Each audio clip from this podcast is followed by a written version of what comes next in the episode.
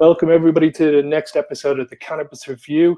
We're going to be talking all things synthetic on this episode, and I'm delighted to be joined on this episode by Shuchi Sarkar, who's the Chief Marketing Officer at Creo, who are one of the biggest companies in the world in this field. How are you keeping today, Shuchi?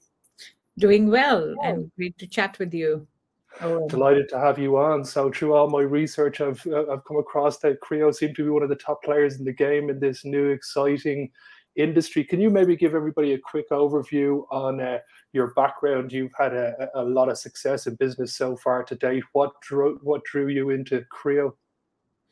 Yeah, so um, you know, I've been in tech all my life, Owen, and um, as I was looking at the next chapter of my life, I wanted to do something completely different after having worked for a series of large companies in the tech space. You know, I was looking for something that um, you know, was really creating something from scratch and in a new industry where there was true innovation disruption. I was looking at the opportunity of building uh, something that is purpose driven, that I feel could really help the planet, help humanity. And in Creo, I kind of found this opportunity. It's a new industry, um, it's in biotech, something I had never done. Um, the technology is truly uh, disruptive, and I feel the benefits of, um, you know, of uh, this technology can help um, every household in the future. So that's yeah. why I joined it. No, it is. It's a very exciting new industry. And if you actually look at it from a global kind of perspective and take the cannabis flower out of the whole game, the new ingredient is going to be the kind of huge component of this factor. And that's where the capital markets will put their money because politicians will back it and science will be able to prove that it works. So, can you maybe give everybody a, little overview of the new ingredient? Do you see this being a, a multi uh, discipline disruptor? Do you see it going across makeup and beauty, health and wellness, food and beverage? Is it going to have that much of a big reach? Yes, um, I think that the beauty of you know CBG and many of these other ingredients, especially CBG, which is the mother cannabinoid, is the extreme versatility in terms of the benefits and the applications. So primary research indicates that um, you know CBG has lots of uh, benefits, not only in terms of you know uh, skincare and it's already you know called the skin cannabinoid, but also um, you know other industries like you know um, health and wellness you know giving you a calming experience helping you with in in foods and beverages and nutrition in um, you know pet food uh, or pet treats applications. So um, i think because of the properties of this ingredient um, you know which are related to either anti-inflammation or and you know the rich moisturizing capabilities the oxidation properties and many other things that we are discovering every day literally as more and more research is coming in it's going to be here to stay for the next you know whatever you can predict the next decade. Yeah, and I think we've I've already talked to Ilan Sobel, who's the CEO of BioHarvest over in Israel, and they managed to create glandular trichomes from a bioreactor, which is a, a, a first for the market, and again another potential ingredient. You guys have a couple of IP processes through the process of yeast um, I've also researched there's algae and a couple of others. Do you think the IP process has been saturated so far in this industry, or is there still so much room for growth that you see uh, and a couple of other operators entering into the industry? So uh, we don't use yeast; we use another uh, bacteria, and I think that one of the advantages that Creo really has is that because of that, uh, we have uh, a very what we call freedom to operate. Our technology is slightly different, our IP is slightly different from many of our competitors for the reason that we don't use yeast.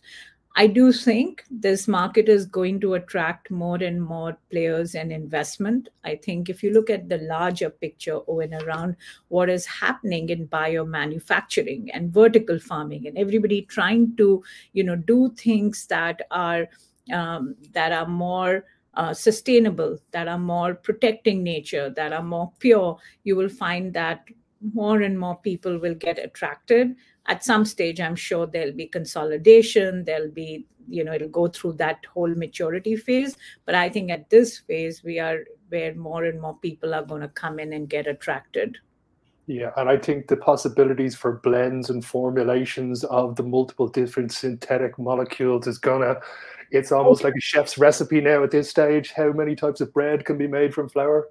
Correct. Absolutely. I think that in the next few years, you're going to see a lot of combinations, you know, people combining different kinds of cannabinoids, people combining different kinds of compounds with cannabinoids, other ingredients with cannabinoids. You'll see such a fusion, you know. Um, um, I don't know, tomorrow you could think of, you know, fish oil with cannabinoids or something else with cannabinoids. So it's going to be a lot of fusion, a lot of customization and personalization. I think, you know, more and more uh, consumers are wanting things that are uh, customized for them. And so, you know, variants and different kinds of new innovations and formulations, um, that's going to happen in the next few years. I think you want some few big brands to take that leap of faith and, you know, start investing more in the research side of this uh, category as well. And then it's all ready to take off already. Yeah, agreed. I think we're only at the starting stones of what will actually be the biggest uh, generator of capital in coming from the cannabis industry. I want to move on to the next topic, and it's something you're an actual an expert on, and it's marketing. Modern day marketing for firms in this sector do you find it restrictive or are there specific innovative ways that you can bring your brand to market that don't uh, cross over any of the let's say online digital rules that are happening? Yeah um, i think for us because we don't specifically do THC, it's been a bit easier. It was an exercise, to be honest. I mean, when we started advertising, you know, uh, whatever it was, uh, all the social platforms and channels were not very open to, you know, us doing any kind of content or paid, especially. Uh, but I was able to leverage my contacts from my previous roles and actually meet with these um, digital platforms and and communicate to them how our process is very different and that our products are pure. And because of which we were able to actually get a lot of these brands to allow our content and our um, marketing to run um, on these um, on their platforms. And i think there are ways um, you know to do this in a in a cost effective manner uh, to both not only educate your prospective buyers as well as end consumers on exactly what these products are, what they're going to do, but also use other ways, right? One is to use your digital and social and search, but the other ways are, you know, webcasts and podcasts and, you know, participating in the right events where your consumers are going to be industry specific events. You can also use other um, um, modern marketing uh, uh, tools like you know um, using uh, syndication of content. I think today any customer before making any kind of decision especially in b2b they tend to visit and look at a lot more content. So you know each of these in the modern day customer journey and content journey has a place be it your social digital search content syndication you know webcasts podcasts being in the right events and really producing engaging content and putting it where your customer is and would be ready to consume this content yeah, no, I agree with you. I think there's definitely a lack of companies with innovative uh, content campaigns out there. They seem to be all just crying wolf over the lack of Instagram and Facebook aren't allowing them to put their stuff on board where there's a number of different ways to market your product in this modern day and age. This even for example i started this a year ago just with a curiosity to learn the business side of the cannabis industry. And again the, the media side of things i think is very overlooked by the industry. They don't utilize the amount of information and data that can actually be gathered by a 15 minute podcast once a week yeah and you know i mean linkedin is pretty open in terms of yeah. what they're allowing and you know you have webinars you have um, you know link to all of these uh, trade media as well as all the big shows they have a big digital footprint as well um, you know you have email marketing which of course because of all the privacy rules you have to be really smart about doing it and making sure that you are optimizing keywords and subject matters and you know things that people are looking for. But if you invest in those things and make your content you know um, searchable and make your content engaging you can't bore a customer into reading what you want or you know into watching what you want. But if you do create com- uh, content that is compelling and meeting their needs and is really mapped to the customer journey i think you can you can do a lot in this industry as well.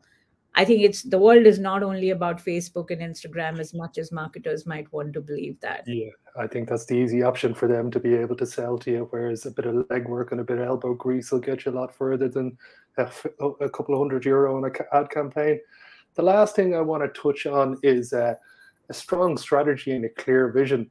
In the industry specifically that you're in the kind of biotech synthetic industry it, it's it, it's of paramount importance, I would assume, assume, to be able to create the individual ingredient before brands start getting created. Whereas in the cannabis industry, it might be more brand focused and brand heavy. Would that be the strong strategy and clear vision for that industry, or is there a different way that you recommend companies in that territory set up? Yeah, I think that there is a dual role here. I think there is a role to educate the customer and you know um, really build thought leadership and awareness, and then the brand. So I think whatever you're trying to do, you need to be very clear on how you're going to achieve both these two purposes. They're not necessarily mutually exclusive, uh, but you need to have a clear vision of where you're trying to take, where the category is going, where the brand is going, what exactly are you trying to achieve? For us personally in Creo, our vision really is to uh, bring cannabinoids to every household partner with our customers. We are an enabler to help our customers create new and innovative products that they can bring to market across different applications. And um, you know how we do that while we're still protecting the planet. How do we do that in a manner that is credible? Um, that is something that our customers can rely on. For us, a that is one huge task of making our vision and and our brand pillars communicated. At the same time how do you build thought leadership in this category? How do you really grow this nascent category? You know when i talk to people about cannabinoids all they think is you know cannabis. Then there's a whole exercise of telling them this is not cannabis this is not thc there's you know the plant has so many different other uh, compounds that it can offer. So I think having that, um, you know, having your strategy and your vision clear of what you're wanting to achieve, but recognizing that this is an emerging and nascent technology, which is also stigmatized to a certain extent, and crossing all those barriers in a manner that you can really achieve uh, your goals is really important, I think. Yeah, no, I couldn't agree with you more. It's been absolutely brilliant talking to you, Shuchi. Um, I could actually talk to you all day. We've got the 15 minute time limit. For everybody who wants to know more about Creo, the website is down below and you'll see it down on YouTube and Spotify and all the places that this is going to be. Thank you very much for taking your time to join us on this episode, Shuchi, and hopefully we could get to touch base again in the future and catch up on all the great things Creo might have accomplished by then thank you so much owen for having me. And you know any of your uh, speakers they're welcome to reach out to us anytime if they want to learn more either about the category or creo. And thank you again for the opportunity. It's been an absolute pleasure and to talk to you and be highlighting such a great new uh, forward thinking industry. So until the next episode guys we'll chat to you soon